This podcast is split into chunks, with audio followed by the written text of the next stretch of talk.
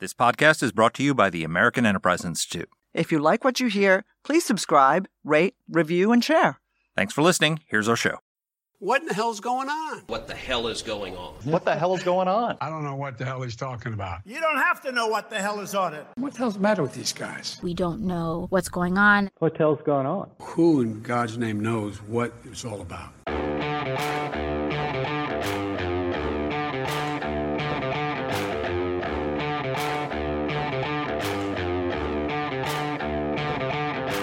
Hi, I'm Danielle Pletka. Now, Mark Thiessen. Welcome to our podcast. What the hell is going on? Can I just say this, Mark? I wish that I did not think what the hell is going on every single damn hour of every single damn day. Nonetheless, we have a podcast to do. What the hell is going on on our podcast? It's why it's the best named podcast in America because it's literally what everybody's wondering all the time. So we were trying to figure out what the hell are the American people thinking about foreign policy. And the Reagan Institute has a new poll out, which really delves deep into where the American people are when it comes to foreign policy and focuses primarily on the biggest foreign policy immediate challenge that's happening right now, which is the war in Ukraine. But it also talks more broadly about American foreign policy. And one of the things it shows us is that Americans are, you know, they, they are still in favor of a principled, foreign policy. They're still in favor of human rights. They're still in favor of democracy, and they back Ukraine. There are caveats to that, but it's a encouraging poll about the way that Americans see the world. So I love what our friends, and I, I'm proud to call them that, our friends have done at the Ronald Reagan Foundation because they, Roger Zakheim, who heads it up, Rachel Hoff, the infamous Hoff, who used to work with us at AEI, and now Dave Trulio has just joined them, are people who truly believe in something. And we can talk about the numbers. We talk about the numbers with Roger. But one of the things that I really admire is that they ask the hard questions about values. And what I admire even more is that the American people answer and values still matter a ton to them. Between our presidential candidates on the left, on the right, here, up, down, here, there, I, I, I despair. But the truth is that even though we've elevated people who suck to the top, the reality is that Americans actually care about the things they've always cared about. They care about freedom, they care about democracy, and they're not selfish. They don't just care about themselves. Let me just give our listeners a few numbers here from the Reagan poll. They asked if you agree or disagree with the following statements about U.S. leadership and engagement in international events. U.S. leadership and engagement in international events is essential to promoting trade and boosting our economy. 76% agree. The U.S. should stand up for human rights and democracy wherever possible in international affairs. 74% agree. A strong U.S. military is essential to maintaining peace and prosperity both at home and abroad. 85% agree. Interestingly, the U.S. is better served by withdrawing from international affairs and focusing more attention on problems at home. 65% agree. That that would seem to be contradictory to the rest of it, but I'm not sure it is because Americans are reluctant internationalists. I, th- I think yeah. they, they need to be convinced when it comes to specific things, and they're really concerned about what's happening at home right now because there's so many problems facing us from inflation to the border to crime in our cities. But when it comes to these things, you know, we're talking super majorities 76%, 85% just a couple more. Count, what are these things should be a major focus of U.S. foreign policy? Countering Chinese military power, 54%. Countering Russian military power, 49%. Pushing for nuclear disarmament, 53%. You know, protecting U.S. jobs and companies, 77% you know, fighting terrorist networks, 70%, 58% fighting for favorable trade deals. They want us to lead in the world, not at the expense of what's happening at home, which I think they feel is happening right now. But how do we square that circle, Danny? Well, but you know the answer, and you say this all the time, and you're always more optimistic about the next person who's going to come along than I am. But the answer is always leadership. That is what the Ronald Reagan Foundation is all about because it's about the dissemination of the ideas that underpin that leadership. But you know what? It's not just that Americans are reluctant internationalists, it's that it takes so little to persuade Americans. You know, anti Americanism is alive and well, and you and I, who work in foreign policy, spend a lot of time abroad as well as at home talking about these issues. And one thing that always strikes me, especially when I come to Europe, but also Asia, Australia, is the disdain, the contempt that people enjoy having for the American people. And my response is always the same, right? No one steps up when their lives aren't at stake, when their interests aren't at stake, like the American people. And that, I think, one of the things that the polling reveals is not simply that that remains true, but that with a little leadership, with a little passion for the values that animated the founding of this country, those numbers would be in the 80s and 90s among Republicans and Democrats. Thank God for that. Well, you know what's so fascinating is the other numbers here, which are so encouraging, is on Ukraine. A supermajority of 75% of Americans think it's important to the U.S. that Ukraine wins against Russian aggression, including 86% of Democrats and 71% of Republicans, and 60% support U.S. military aid to Ukraine. What I find fascinating about that number is that Americans instinctively understand that helping Ukraine is not only the right thing to do, it's in America's interests. And nobody's making that case to them. I mean, I am in the Washington Post. I did a whole essay on it, but you know, people are not making that case. yeah, but the president isn't. no, that's my point it's like you know when, when i wrote that essay in the washington post that we've talked about on the podcast i showed it to my wife and she said this is the speech you would have written for george w bush because george w bush yeah. would have been giving a speech you know every week talking Come about on. don't short sell but, yourself you would have written that speech for joe biden as well if he were if he asked me to it. sure but here's the broader point, and it's not just a Ukraine point, it's a foreign policy point, which is the American people are like a open door when it comes to arguments for why we should be engaged in the world. They are reluctant internationalists, but they are so willing to be persuaded. And yet the people who argue for international engagement barely lift a finger to, to, to persuade them, and they're still there instinctively, right? The opposite, on the other side, the isolationists, particularly on the right, are talking about it all the time, focusing on it all the time. And they can't make a sale. And the American people aren't buying their arguments, and the Republican Party isn't buying their arguments. They're making some incremental progress in convincing Republicans that maybe we shouldn't be so involved in Ukraine, but they're still a minority, despite the fact that they're talking about it all the time, and the people on the other side are not. And the president is not talking about it and making the case. So I okay. just find I just find it heartening that the American people have a really good inner gyroscope. They're right there, and if only we could get a leader who would go to them and make the case, not just for helping Ukraine, but being stronger in defending Taiwan, being stronger in defending our allies around the world, leading on the world stage, Democracy. spending more money on defense democracy, freedom. freedom. Yeah. So it's just I, Those it's, we're matter. a great leader away from re-energizing the Republic, Republican internationalism. Good. Well, uh, I, you keep saying that because I'm, you know, one shitty leader away from leaping off some edge.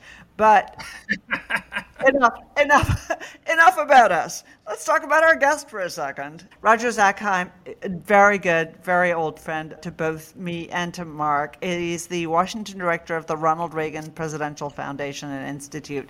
He previously practiced law at Covington and Burling, where he led the firm's public policy and government affairs practice group.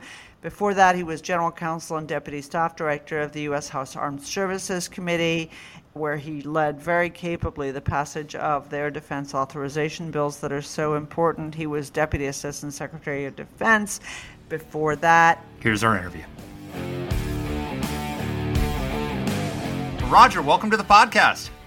Great to be here with the Jesse Helms alums. well, we're so happy to have you. So, you guys have some new polling out that is actually good news when it comes to Ukraine, where we keep hearing that support is faltering, support is weakening, especially among Republicans. What does your polling say? Yeah, this is our Reagan summer survey. We are in the field towards the end of June, beginning of July. And it's what you said. It's good news. Over 75% of Americans see that it's in U.S. national interest to have Ukraine win. And that includes a boatload of Republicans, too. And then when you get to funding, which I'm sure you want to talk about, obviously came up in the recent defense authorization bill, Republicans want to continue funding Ukraine. They think it's worth the cost, and that's the majority of Republicans and has held steady, Mark. That's the key piece. It hasn't declined like the prevailing narrative on the left and right would want you to believe. Actually, consistently, Republicans, the majority of Republicans want to continue supporting Ukraine with platforms with security assistance. So, what's remarkable about that to me is that the American people think that it's in our national interest to support Ukraine. Yet no one has made the case to them that it's in our national interest. They seem to know this instinctively and understand it. You know, my old boss, Don Rumsfeld, your dad's old boss, he used to say Americans have a pretty good inner gyroscope, right? You know, the inner gyroscope seems to be pretty good on this because imagine how it would be if someone actually made the case from a national security perspective. Well, some are doing it. You know, this podcast, your piece in the Washington Post, the Wall Street Journal has been great on this. But you know, to your point, we don't have a president getting out there making the case. Our Speaker of the House has a very delicate majority, so that's he's not positioned to do this. You know, Mitch McConnell, uh, the Republican leader in the Senate, is very active, as you both know, making the case. But you know, in the day, this involves the commander in chief. That's where Americans should look to to figure out what our priorities are when it comes to national security and foreign policy. And you know, President Biden hasn't prioritized making the case to the American people. So I'm amazed uh, by the fact that we constantly come back to this because I wrote a piece in which I counted down the number of times that, that presidents of the United States, Democrats and Republicans, had given speeches about major national security issues. And no surprise to any of us, that number has declined dramatically since Ronald hmm. Reagan, year on year, president on president. And yet, notwithstanding the fact that, that Mark managed to squeeze in a reference to Don Rumsfeld in the first three minutes of our discussion, I, I am impressed because it's not like we're living in a vacuum, right? We are actually living in a moment where, yes, there are people who are making the case. As you said, Mark had a wonderful piece. There are others who have been terrific, the Journal, Mitch McConnell, and, and others.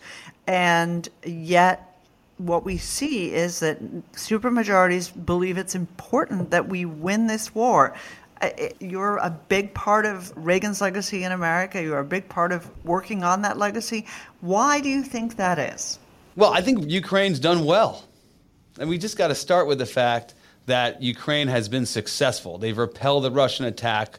We were all watching in February of 2022 when that convoy lined up, and the prediction was the Russians were going to get to Kiev. It did not happen. They repelled the attack. So I think that's one thing Americans like a winner.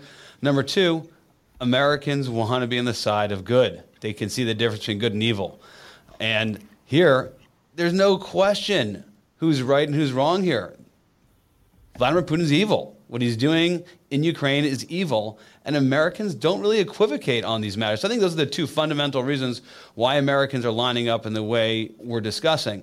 You know, it's interesting, Danny Reagan, even when he was in the White House, and a key piece of his legacy, and in part it informs why we, we do this survey here at the Reagan Institute, really felt it was important to take it to the American people, particularly on issues that perhaps at the time polling suggested the American people weren't behind him.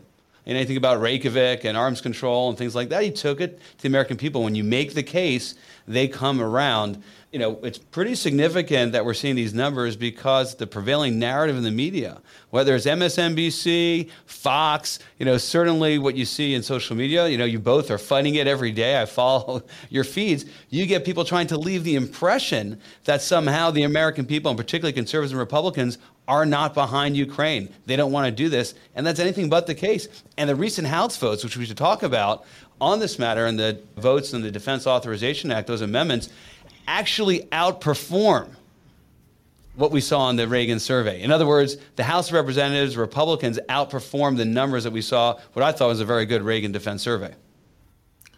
So, and what I found was interesting was the reasons why people say we should oppose aid to Ukraine and the reasons why they say we should support it. Can you talk a little bit about that? Yeah, well, it was interesting. Oftentimes you hear that, well, we should oppose it because you know we can't account for the, the funding, right? And so if, if we were to only audit the funding we give to Ukraine, you know, perhaps that would move people. And, and, and that, you know, is, is a kind of a thread you see in the congressional debate and often you see articulated by Ukraine skeptics. No doubt Ukraine has had its struggles with corruption, so it makes sense people would be looking there. It actually doesn't move the needle at all in terms of making people who support, you know, less supportive in the opposite direction. But here's the kicker, Mark, and we've talked about this before, which I think is amazing, and it goes to the point about making the case. For Republicans who think it's not worth the cost, right? There are about 41% of Republicans who said it's not worth the cost.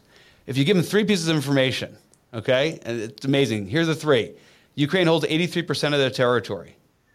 We've degraded the Russian military. And oh, by the way, the total amount of platforms and goods we've given Ukraine amounts to roughly 3% of one year's defense budget. You give them those three pieces of information, and there's an 18 point swing for those who don't think it's worth the cost. Now they move over to the side that think it is worth the cost. And that, to me, is, is incredible. It means 41% go up to way over 50%. Amazing how actually making the case moves Yeah. numbers. That's the funny thing about people's faith in democracy is that even as they dislike our leaders, even though they dislike our choices, even though they have more and more doubts about the institutions of our government, the reality is that when their leaders, whoever they are, Democrats or Republicans, when their leaders make the case to them, they're going to give them the benefit of the doubt. I think that's uh, it, it, look. That, I think that's one of the most heartening things ever. Before you leave that, the one other thing that I thought was Yeah. interesting when when you go into the reasons to support, you know, you, like you were saying, corruption doesn't move the needle in opposition. You know, depleting U.S. weapons stockpile was only 11 percent. Don't prov- risk provoking Russia. That was 15 percent. That really doesn't move the needle on opposition. Interestingly. A lot of the practical arguments didn't move the needle when it comes to why to support. Like, you know, degrading Russian military power wasn't that big a number. You know, sending a message to other countries like China, not a big deal. What were the two biggest reasons? Standing up to Russian aggression and helping protect the freedom and people and sovereignty in countries wherever we can. That Reagan together was 67% of the reason to support it. I mean, Americans, they're practical, but they're idealistic too. They know we need to stand up to Russian aggression. They know we need to stand up for freedom. Our country, it's not transactional for Americans. Talk a little bit about that. Well, there's no doubt that this polling reveals, and we've seen it elsewhere in, work we've done on this, that the American people believe freedom is a good thing. And they recognize it's in our national interest. Not only is it you know, it's idealism in some respects, but I think it's also pragmatic.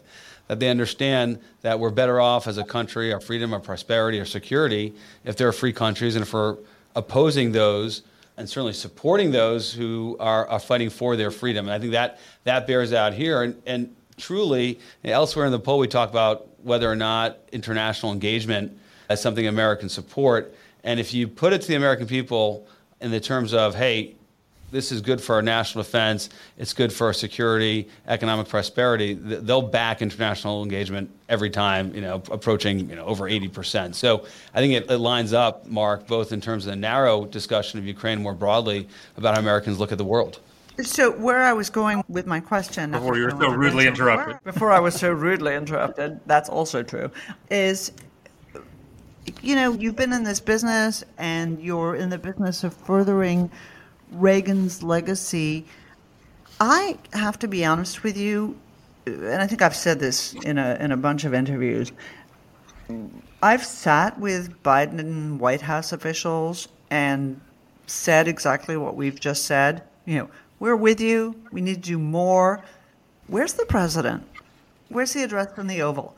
Now, where's the address to any of the national war colleges? Where's the address to the military? Where where is the president using his most unique bully pulpit to make this case? Do you have an understanding or a theory as to why it is that our presidents don't want to make the case for a stand-up American foreign policy? Danny, I, I have two thoughts on it, not in any way validated by data or kind of some unique insight from someone who you know, sits in the situation room or outside the Don't worry, you're, you're sitting here with Mark. Data is, is, is has nothing to do with what we talk about. take it for what it's worth, right? It's just, but to me, it's one of two things, right? It's a political liability in their mind. It takes them off their message. This is the party that you know denigrated the war in Afghanistan and Iraq, you know, as endless wars, and they don't they don't want to be in any way outmaneuvered from holding that position, or possibly it's an and. Listen, this is not something that President Biden's good at. I don't see him making many speeches, and you know whether it's a foreign policy issue of, of consequence or a domestic policy issue of consequence.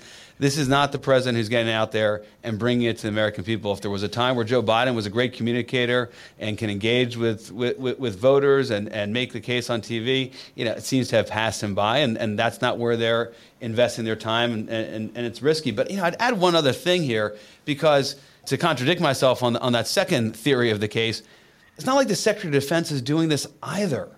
You know, you would think that if this is something that the president doesn't want to do, there's a political risk here, but they're still invested in this, that you would have the Secretary of Defense in the context of the first and most consequential war on the continent of Europe since, since, since World War II, he'd be out there making the case.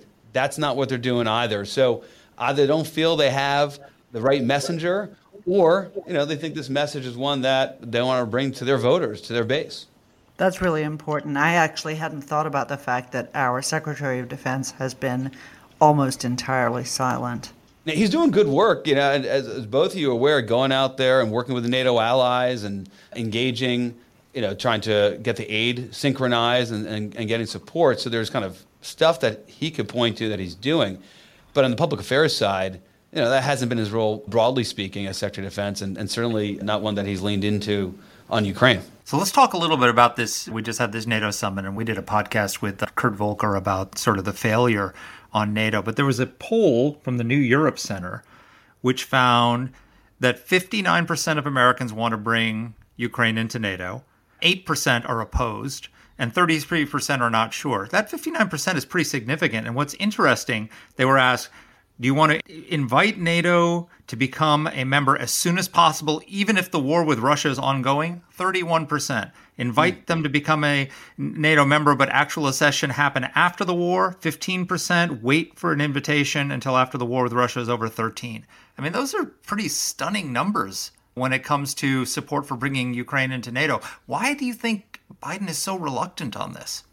I'm surprised by the numbers and Americans, but I generally think that if they are supportive of Ukraine and they want to see Ukraine win, which we've discussed about, you know, three quarters of American people do, then they're really not going to parse, hey, what's the difference between us supporting Ukraine, giving them platforms, and them, you know, becoming a member of NATO. Now, the three of us know there's a big bit difference, and that's called Article 5, right? And, and, and that needs to be taken seriously, and, and therefore there probably needs to be more measured policy response.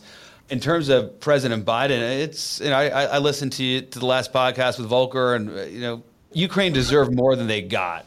And even, you know, there's a way to say no, not right now, that is still encouraging and supportive and, and kind of gives a shot in the arm to Zelensky, and then the way they were treated. I am fascinated by Henry Kissinger, not someone I turn to generally for uh, what we should or should not be doing on foreign policy. I know with a bunch of Jesse Helms veterans, I'm, I'm, I'm in good company. But even Kissinger said they should be part of NATO on account that they are an effective and fully armed fighting force. So, you know, you think about what Ukraine brings to the table, there are a lot of NATO allies that bring far less. I don't think there's any question. I mean, I think one of the most persuasive cases that Kurt made is, you know, here we are, you know, NATO standing against our most potent enemy on the European continent, Russia, and we haven't got a single foot on the ground. It's only the Ukrainians who don't. And those guys who are fighting so effectively, we, we don't want them in, you know, because, and, and when I say we, I don't think that that actually represents what Americans think about this. I think that represents what the Biden administration thinks about this. I thought, by the way, in that hmm. exact same, I'm making a, you know, a, an awkward transition here, but I thought you made a really important point. You had a piece not about Ukraine at all, but a piece about Cuba, China, and Cuba. But it was the same thing it mm. was this this sense of how to stand up to our enemy, who should stand up to our enemies, and the language that they understand. And I thought you made a really, really effective case that applies not simply in the case of Cuba, but also in the case of Ukraine and in so many others. Lay that out for everybody. Yeah, thanks, Danny. This was one that doing a little bit of research as I'm wont to do here at the Reagan Institute on national security foreign policy events during the Reagan administration. And I came upon this chapter, which I, I was not familiar with, but it, it, it has shocking parallels to today when you had this moment in 1979 where the Senate Intelligence Committee found out that the Soviets had deployed an armored brigade. So basically, you know, this military might on the island of Cuba, less than 100 miles from Florida. And it was clear that the Carter national security team was flat-footed. They weren't aware of it, or to the extent they were aware of it, they were they were kind of suppressing it. They didn't know how to respond. But what was interesting, and it lines up with what we were talking about just a moment ago, Carter took this really seriously. He was really concerned. Now, it was a political election year. He knew that Ronald Reagan and conservatives would exploit it, let alone hawkish Democrats in the U.S. Senate were concerned about it. And Carter gave an Oval Office address to the nation explaining why you know, this wasn't the Cuban Missile Crisis all over again, that we could deal with this problem. And oh, by the way, let's continue to negotiate arms control and have a strategic arms limitation treaty with the Soviets. Not really persuasive in making that case. And people like Senator Jesse Helms, talking about him a lot more today than anticipated, you know, came out against it. And it ultimately was one of the reasons why the SALT II treaty failed. You take that episode and you contrast it with today, you know, and compare it one, China's following the same playbook. To your point, Danny, right? They are now have a military training facility in Cuba, along with a listening station. By the way, the same facilities the Soviets used, they've just moved into. But second, look at the contrast in in Carter's response versus Joe Biden's response. Right? There, there is no Oval Office address a nation explaining what's happening. It's the opposite from his press team: nothing to see or nothing to discuss there is alignment between Carter and Biden, which is also interesting, which is hey, don't worry about the security threat posed at the time, the Soviet Union, today China. We can cooperate our, our way through it. Let's sign a strategic arms limita- limitation treaty with, with the Soviet Union, or today, let's send John Kerry out to Beijing to negotiate some sort of climate deal. So, you know, that respect that detente is alive and well, and both Carter and Biden clearly are seeking forms of cooperation more than they're interested in competing against an adversary. So let's talk a little bit about the state of the Reagan foreign policy vision in the Republican Party, because, you know, as you pointed out, in the House, the members overperformed when it comes to the polling. The majority of Republicans support aid to Ukraine, but about two thirds of Republican members voted to shoot down amendments from isolationist Republicans on Ukraine aid. But then you've got the presidential candidates and you've got hmm. Donald Trump, who he's got a weird position on Ukraine where he's sort of saying, Oh, I like Zelensky. He backed me on the perfect phone call. He's a good guy. He could have thrown me under the bus, but I like him. And I'll tell Putin, he said the other day, I'll tell Putin to stop this or else I'm going to double the aid that I give to Zelensky. That was sort of encouraging, but you know, he went, he's going to end it in 24 hours because he's a master negotiator. And all of a sudden, Ron DeSantis' super PAC attacks Trump for being too pro Ukraine and for wanting to give more aid to Ukraine. And these are the two leading candidates for the Republican presidential nomination. All the guys like like Mike Pence who went to Kiev and met with Zelensky and are, you know, mm-hmm. backing him are in the single digits. I mean, is that just because foreign policy isn't the big issue here or is there something going on here with a robust Reaganite foreign policy losing its grip in the Republican presidential field? Mark, I'm a little disappointed with the question. I really thought it was going to end with "What the hell is going on?" I, maybe, maybe I didn't. Literally, I cannot believe you said that. I was about to say. I think what you're trying to say, Mark, is "What the hell is going on?" Roger, what the hell is going on? Listen, there, this is people making bets on an issue they think matters in a primary. Clearly, right from Vivek to DeSantis and and Trump, you know, kind of taking his own unique approach, right? Can't can't alienate anybody in that MAGA lane, and they're all pretty confident the MAGA lane will not punish you for opposing Ukraine and possibly reward you. And I've seen this as well, Mark. We, we talked about this offline. We had visitors from you know local Republican club from out west came to the Reagan Institute, and and they wanted to talk Ukraine that was the first issue they wanted to discuss. So I think party activists are very dialed in on this, and, and you know, for reasons you guys both know and discuss all the time, right? Why are we protecting the sovereignty of Ukraine when we can't, you know, protect our sovereign borders here at home. You know, that, that's the sort of thing that really gets the party faithful riled up. But that's where I really look at the House vote as quite interesting because all those members who voted against the Gates and Marjorie Greene Taylor amendment and voted to support, they're for Ukraine, you know, they also have to think about primaries. They also have to worry about those elements that are going to support a Vivek in the primary or, or, or DeSantis. They have to worry about them being, you know, losing their seat over it. And I think they're growing in confidence. And I had a chance just prior to the vote to have my own little survey of talking to about know, half a dozen members in the Republican conference. And there were a number of them that said, listen, is the right thing to do. I'll have to explain this vote away for those who I can't convince, but I'll get through it. And so, you know, it's it's one of these things that for the party activists in the primary, early stage of primary, you know, maybe it advantages you, but as you move out to the general mark, my sense is you're going to modify that viewpoint and, and give you space to support Ukraine. Roger, you are, like Marc, a happy warrior, and I appreciate that a lot. The world needs happy warriors. As everybody on the who's ever listened to this podcast knows, I'm not a happy warrior. And the Reagan term in our recent history, you know, I don't want to go back too far, was transformative, right? We changed the world. America changed the world. America ended a 70 year war. America defeated communism. America, you know, America did all those things while standing up for freedom and democracy, revitalizing our economy. And what I don't understand, and I, I mean this, and, and you obviously, you know, you speak with that hat on your head to these members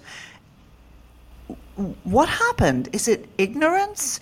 Is it just the increasing bitter partisanship? Is it Trump? Or if I may coin our phrase again, what the hell has happened? I think couple things. One, you know, our, our friend Matt Continetti's done a nice job of, of profiling the history of the conservative movement and showing, in some respects, that Reagan was a bit of an aberration. So you know, I certainly see it the way you do, Danny. And, and there was a lot that happened during the Reagan administration and years that followed it was all for the good. But this uh, this viewpoint, this neo-isolationist mindset, this this idea of being skeptical about what America can do in the world, can accomplish in the world, has a long, rich history in the conservative movement and Republican Party. So that's item one. Item two, you know, in this respect, Iraq and Afghanistan is our generation's Vietnam.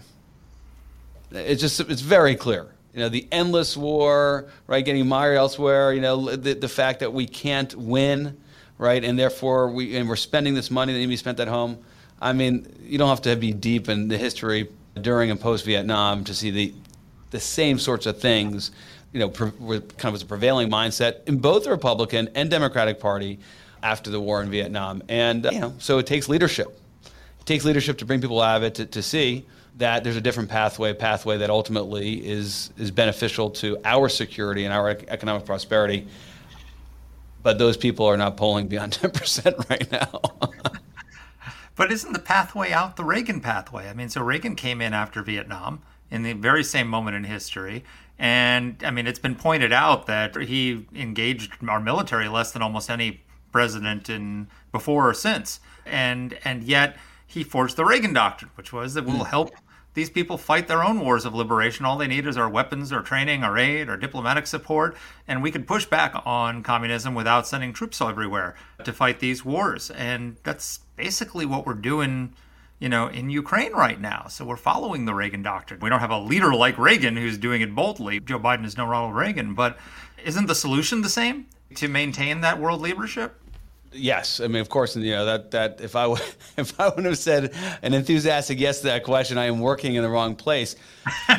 but but it's clear, Marc, that we don't have leaders who can confidently stand for that and articulate that, or the ones that, w- that are leading, they're the ones that are they, they are not leading in in the in the early primary contest here, and and and that's because I think we haven't anybody stare down the the shadow of Iraq and Afghanistan. And, and you know, just if we go to the history a little bit here, because you raised it, Reagan did that, and it hurt him a little bit, but he did it consistently.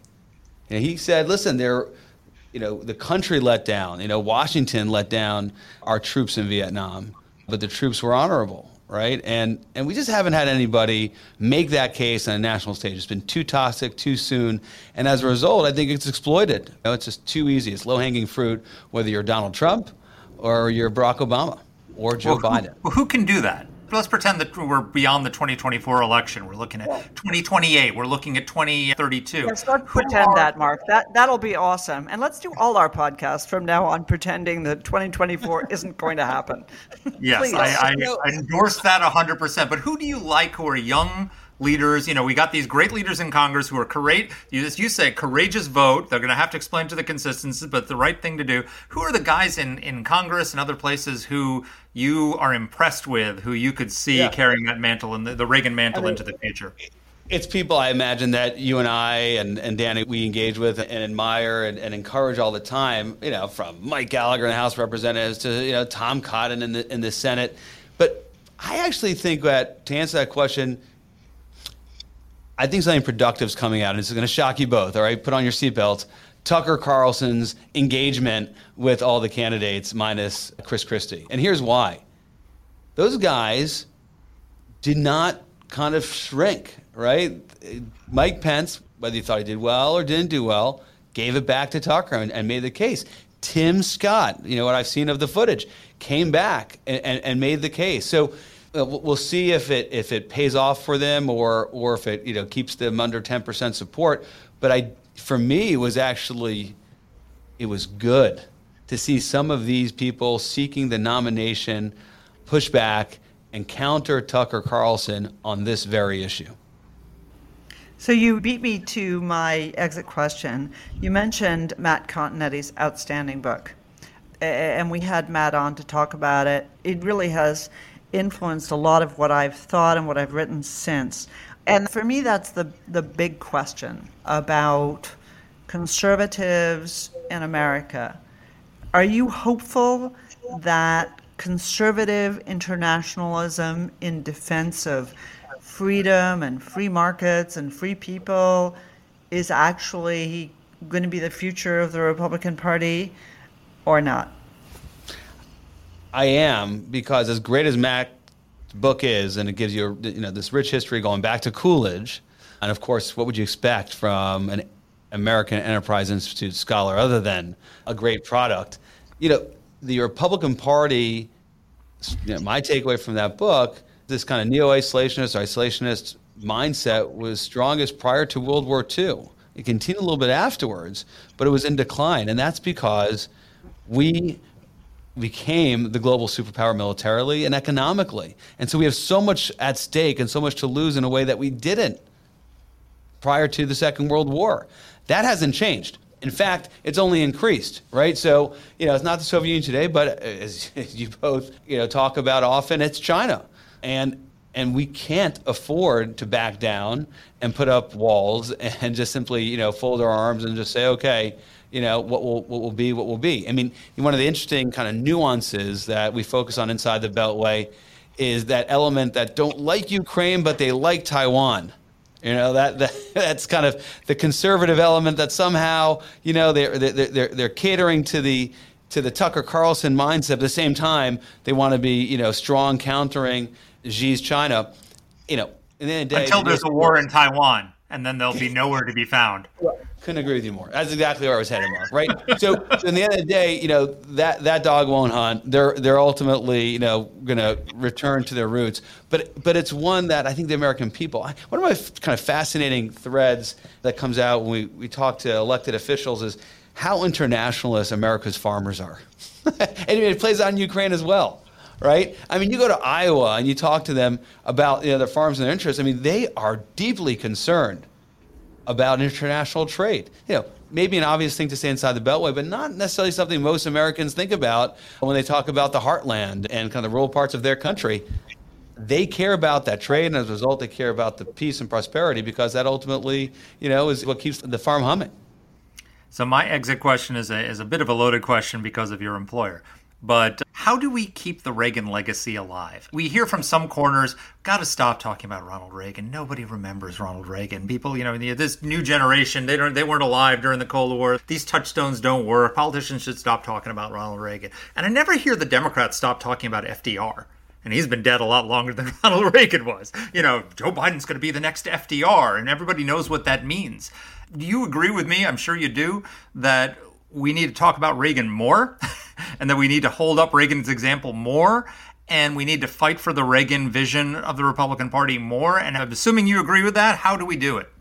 Yeah, 100% agree. That won't come as a shock to anybody here coming to you live from the Reagan Institute in D.C. But the how is the fascinating, you know, question and one that you know spend probably you know a, lot of time thinking about. Two things, and it gets to two elements of, of the legacy. One, fundamentally, when you talk about keeping legacy alive, you're talking about ideas, you're talking about principles and values. And so, whether you want to, you know, attach those ideas, principles, and values to, to Reagan, peace through strength, the Reagan doctrine, or you know, go all the way back to our founding in Hamilton, right? We just need to take those core ideas, values, and principles, and, and the artistry and the work that the American Enterprise Institute does, we're trying to do here. I wish more conservative institutions in DC and across the country were doing, is to tailor them and apply them for today's challenges. And the Ukraine one is one that's, you know, easily done, more easily done. And there's a second one on the political plane. So I was just hitting on policy, whether it's free market economics or you know peace through strength and national defense, American strength. But there's also the way we go about advancing our party and our interests. And, and here, I'm always amazed and pleased by the reception I get. People tell me we need more Reagan. We need more of Reagan. And that is the elevated nature in which Reagan engaged in his politics. You know, the enemy for Ronald Reagan, as you both know, was unnamed bureaucrats. Right? His politics, in the end of the day, was about you know big tent. It wasn't about left or right. It was about up or down and trying to bring Republicans along and and Democrats. Many of the people who came in and worked in the Reagan administration, you both know, were people who were Democrats that were persuaded by the ideas, principles, and values. It was additive politics, but it was also elevated politics. And that element of Reagan's legacy, we are in desperate need of, not just in the Republican Party, but I think a, across the political spectrum. And we don't have leaders know how to do that, and we ought to we ought to be looking for those who can. I think Tim Scott probably of everybody we're seeing right now is one who's most naturally, authentically does just that. Amen. Amen to that, and amen to to more of it. I, I really agree with you, and I think it's the the point that we need to hit on repeatedly and harder. And uh, and I'm happy to hear you like Tim Scott as well. He's a great guy.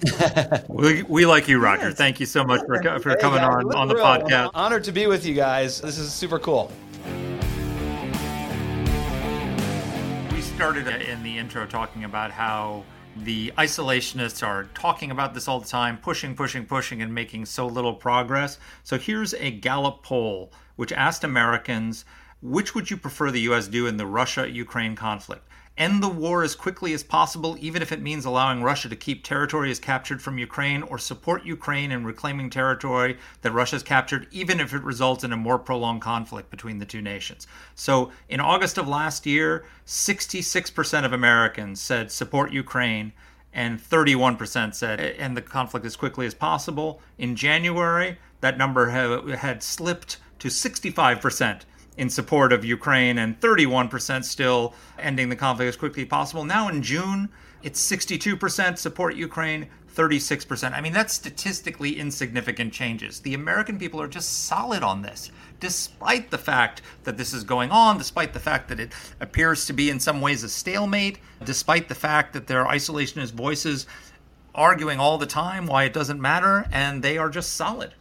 You know, and, and look, I always feel for our listeners because there are things that we talk about a lot that are, you know, not necessarily about what you think about first thing in the morning. It's not about necessarily about inflation. It's not about how damn hot it is outside. It's not about gross smoke from Canada, and it's not about the price of milk and eggs. At the end of the day, though, the issues that we talk about go to the heart of who the American people are.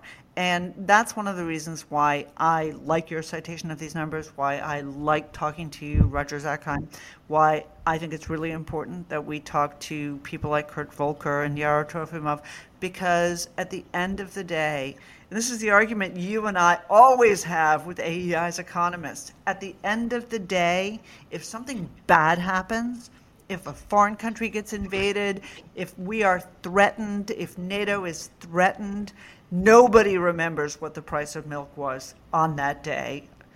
everybody remembers what we did to stand for freedom, how we stood together and how we stood with the good people in this world to do the right thing. And that's why well, they, they'll remember they'll remember the price of milk because if, if you think inflation is bad now, imagine what the inflation will be like if we have to go to war over Taiwan. If there's a conflict in the Taiwan Strait, inflation is going to be a lot worse. And oh, by the way, you won't be able to find a semiconductor for you. We'll have no cars, we'll have no computers, we'll have no cell phones. I mean, there, all these things have downstream implications for all the things that people are thinking about every day. As our listeners know, Marc, I have made a deep and beautiful spiritual argument about the soul and character of the American people, and you have talked about the fact that it will really suck because you will not be able to get your new iPhone. Both are true, but we, I think, now know who is more deep in this conversation. Yes, we, you are definitely deep. What depths you fall into is a different story. I was waiting. I was watching the steam come out of your ears, trying to think of a comeback to that. Hey, folks, we hope you're having a great summer. If you have ideas, thoughts, reactions, don't hesitate to share them with us. And uh, thanks for listening. Take care. Let us know what topics you'd like us to cover. You can get in touch with the show by emailing us at whatthehell at aei.org. Or you can reach us on Twitter. I'm at dpletka. And I'm at Marc Thiessen. That's Marc with a C. Please rate and review the podcast. If you like the show, please subscribe, share it, comment on Apple Podcasts, or wherever you're listening to this. Thanks for listening.